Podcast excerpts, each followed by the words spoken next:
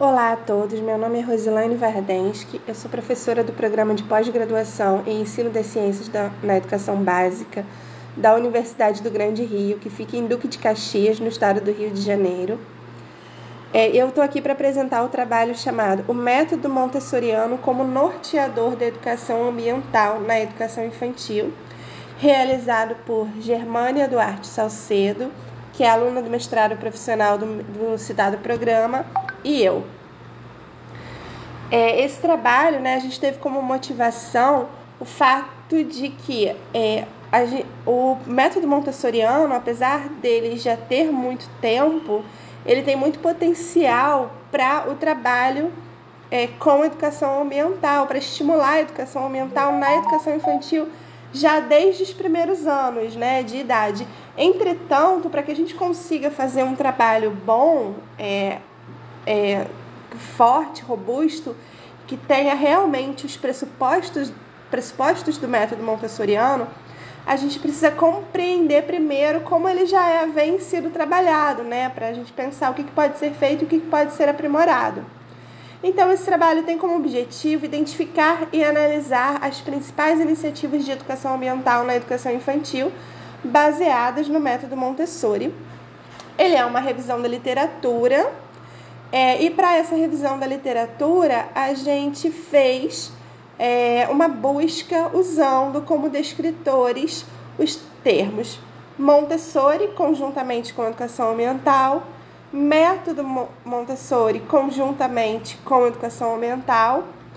ou educação ambiental conjuntamente com Montessori e também o próprio termo único Maria Montessori na educação ambiental.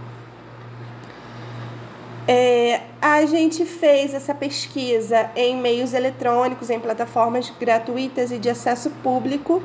como o Google Acadêmico, o Cielo e o periódico Scapes. É, e aí, analisando os artigos, a gente identificou é, que foram é, encontrados, é, as principais estratégias encontradas nos artigos foram brincadeiras ao ar livre, utilização de espaços de convivência da escola, disponibilização de móveis e materiais, aumento e contato com a natureza. Então a gente percebe dessa forma como que é, as recomendações de Montessori de que a criança precisa de contatos concretos, né, e sensoriais com o ambiente ao seu redor ajudam ela a criar um sentido sobre esse mesmo ambiente. É, e é, então a gente pôde, é, a partir da leitura desses trabalhos de revisão bibliográfica, a gente chegou a algumas conclusões de que trabalhar com o método montessoriano na educação infantil ele favorece o desenvolvimento integral da criança, possibilita uma aprendizagem significativa e atrativa, contribui para a formação de cidadãos críticos e participativos em prol de um mundo melhor e facilita e oportuniza a construção de conhecimentos integrados e contextualizados.